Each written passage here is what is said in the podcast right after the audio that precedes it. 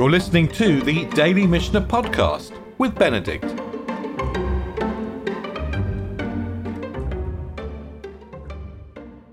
So we've been running for a while with uh, these Mishnayot, which are all variously connected to eating and carrying. And of course, eating and carrying, those are the two activities which are different on Shabbat and on Yom Tov. Yeah, Shabbat is like Yom Tov except for eating and carrying. Of course, it's different tomorrow because tomorrow is both Shabbat and Yom Tov. So we're going through these Mishnayot and we've noticed that they are loosely associated. So very often the end point of one Mishnah is going to be is going to give a mental connection to the beginning point of the following Mishnah. And we've noticed this pattern, by the way, I would say for three or four. I must have mentioned this three or four times in the last in, in the last week or so. It's a very very seems to be a very common pattern in these chapters. And we mentioned before, it's you see this pattern in Tehillim uh, over the the holiday. I definitely recommend just looking at Ashrei and just trying to see how the back half of one verse links into the front half of the one that follows it, and how it, its work goes up like a ladder in that fashion. Now we close the fourth Mishnah in the fifth chapter of Beitzah with a question about borrowing water. We're going to borrow water to um, we're going to borrow water to make dough.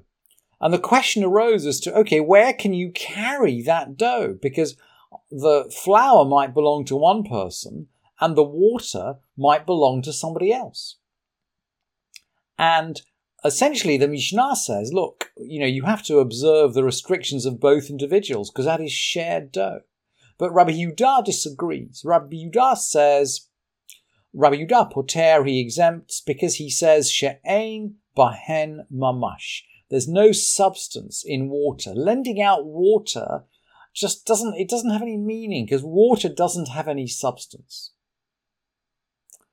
Now, we're going to carry on now with the fifth Mishnah.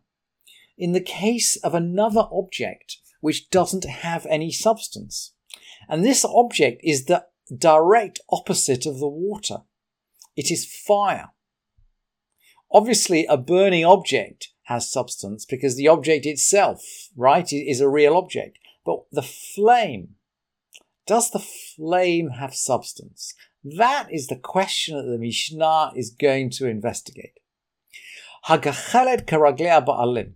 A live coal is like the feet of the owners. In other words, we can carry it around, but within whatever Shabbat limit the owners are subject to. So if I have made an Eruv and it's my coal, I can take it within the Eruv I have set.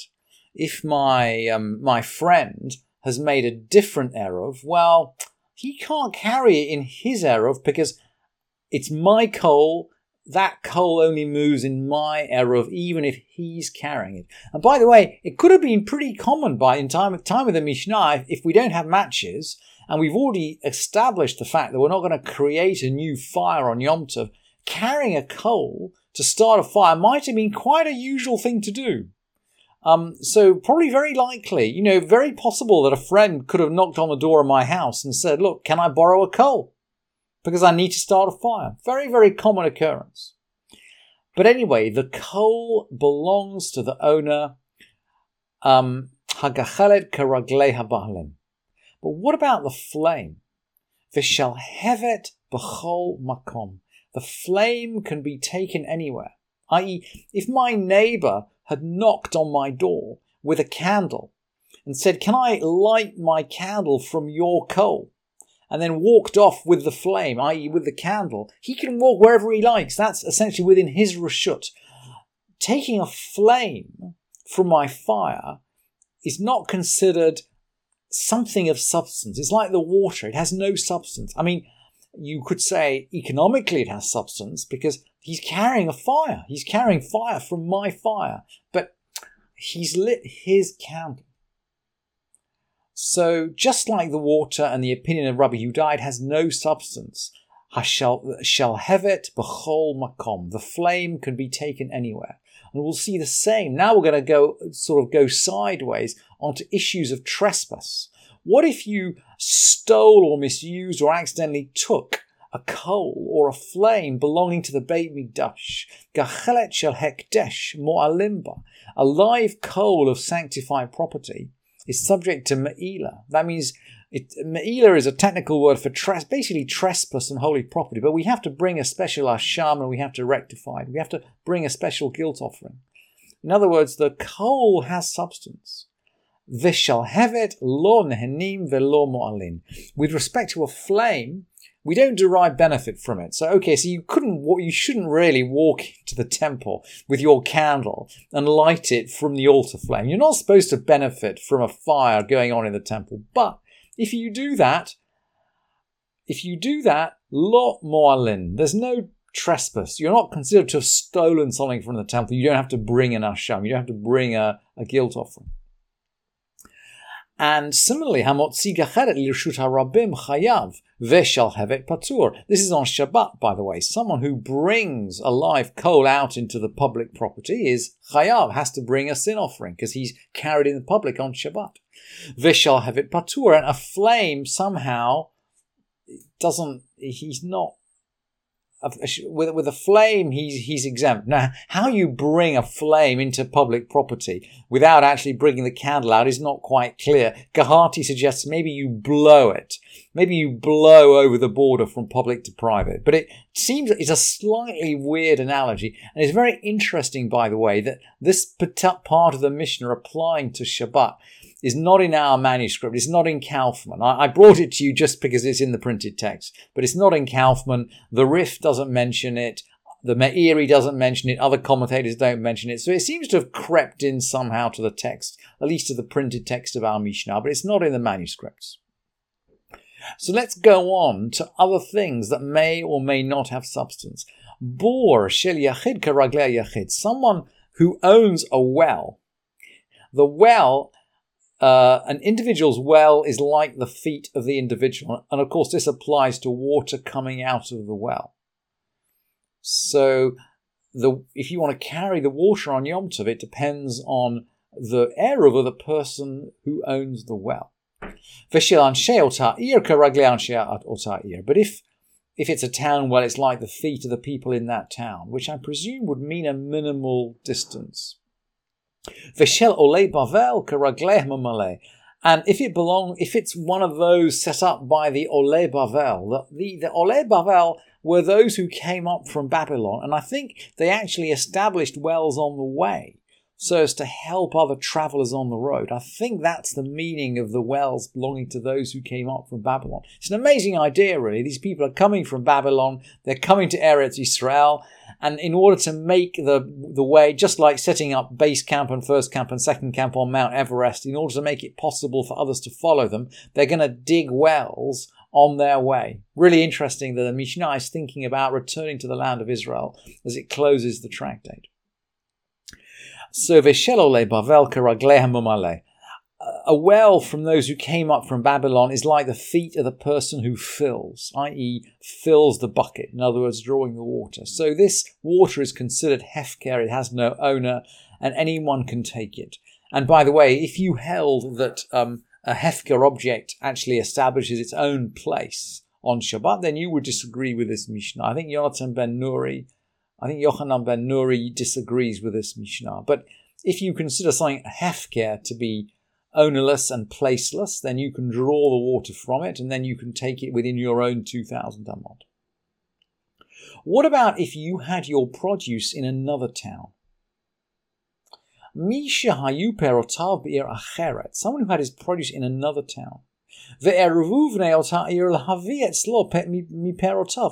inhabitants of that, the inhabitants of that city made an eruv in order to bring to him of his produce. So they make an eruv to bring my produce to him. And the Mishnah says, Lo yavilu. They can't do that. And of course, from everything we know, well, of course not, because it's not their produce, it's my produce. The the pro- produce is going to be like, if you like, my legs. And their Eruv has no impact on my legs. So they can't do that. But ve'im erav, ve'im erav hu perotav kamohu. But if he himself made an eruv, then his produce is like himself. In other words, I can make an eruv to carry my fruit around. I can't make an eruv to carry someone else's fruit around. The the eruv has to go with the ownership of the fruit or the produce. And then, so what if I gave someone some food? What if I gave someone some food on Yom Tov? Misha zimen etzlo orchem, someone who invited guests to their home. And from context, by the way, this is obviously guests who are coming from another city via an Eruv. And in just, I wasn't sure you'd believe me if I said that. And I actually brought the Bartenura just below just to prove that that's what we're talking about. Because this Mishnah makes no sense otherwise. We know perfectly well you can send food and, and we can send portions to your friends. Uh, you know, you you can send portions to your friends and neighbors on Yom Tov. But this is different. Someone who invited guests to their home from far away, they've come via an Eruv. Lo yolihu v'yadam manot.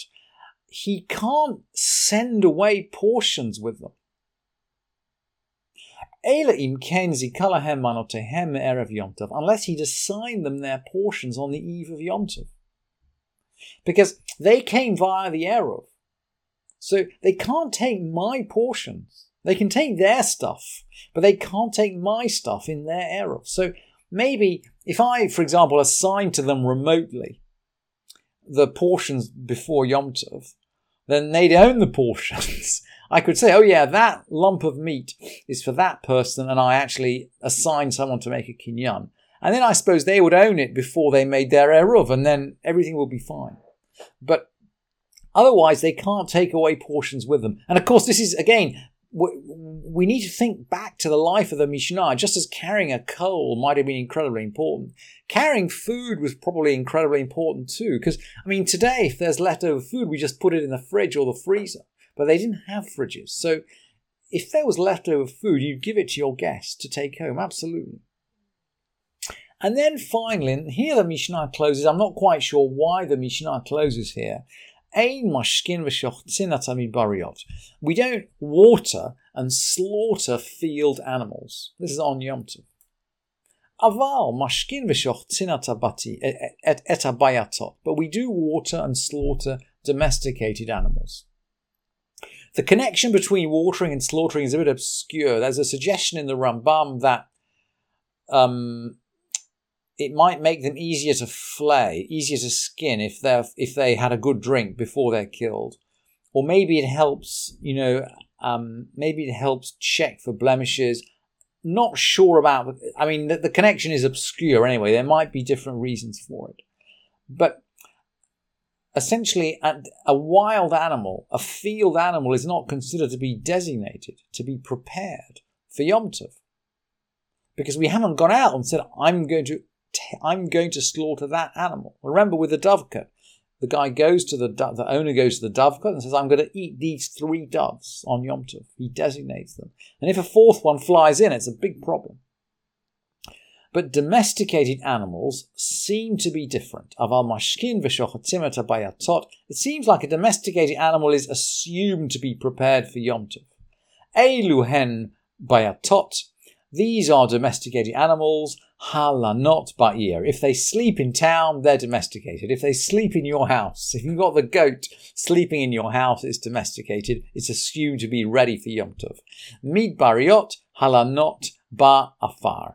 The domesticated ones, the, the field animals are the ones that sleep in the meadow or in the in the afar literally means the dirt. They they sleep out there in the field anyway, in the meadow.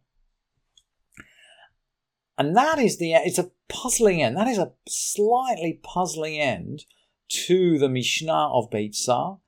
But anyway, we are, we are circling round the issues of eating and carrying, which are the two essential qualities of Yom Tov. And I hope, you know, uh, we can eat and carry this upcoming Yom Tov. And remember that, um, carrying is a really, really important part of the Mishnah of Shabbat. It occupies about half the Mishnah of Shabbat.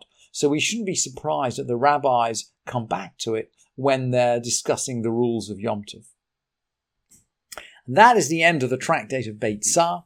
Hadran alach Masechet Beitzah. Vehadrach alan. We will return to you, tractate Beitzah, and you will return to us.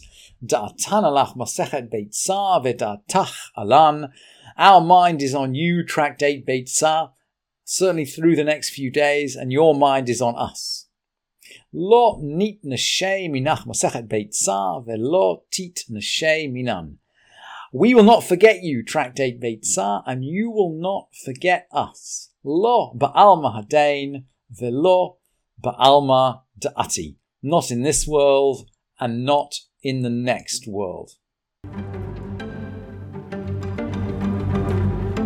Thank you for listening to this edition of the Daily Mishnah Podcast with Benedict.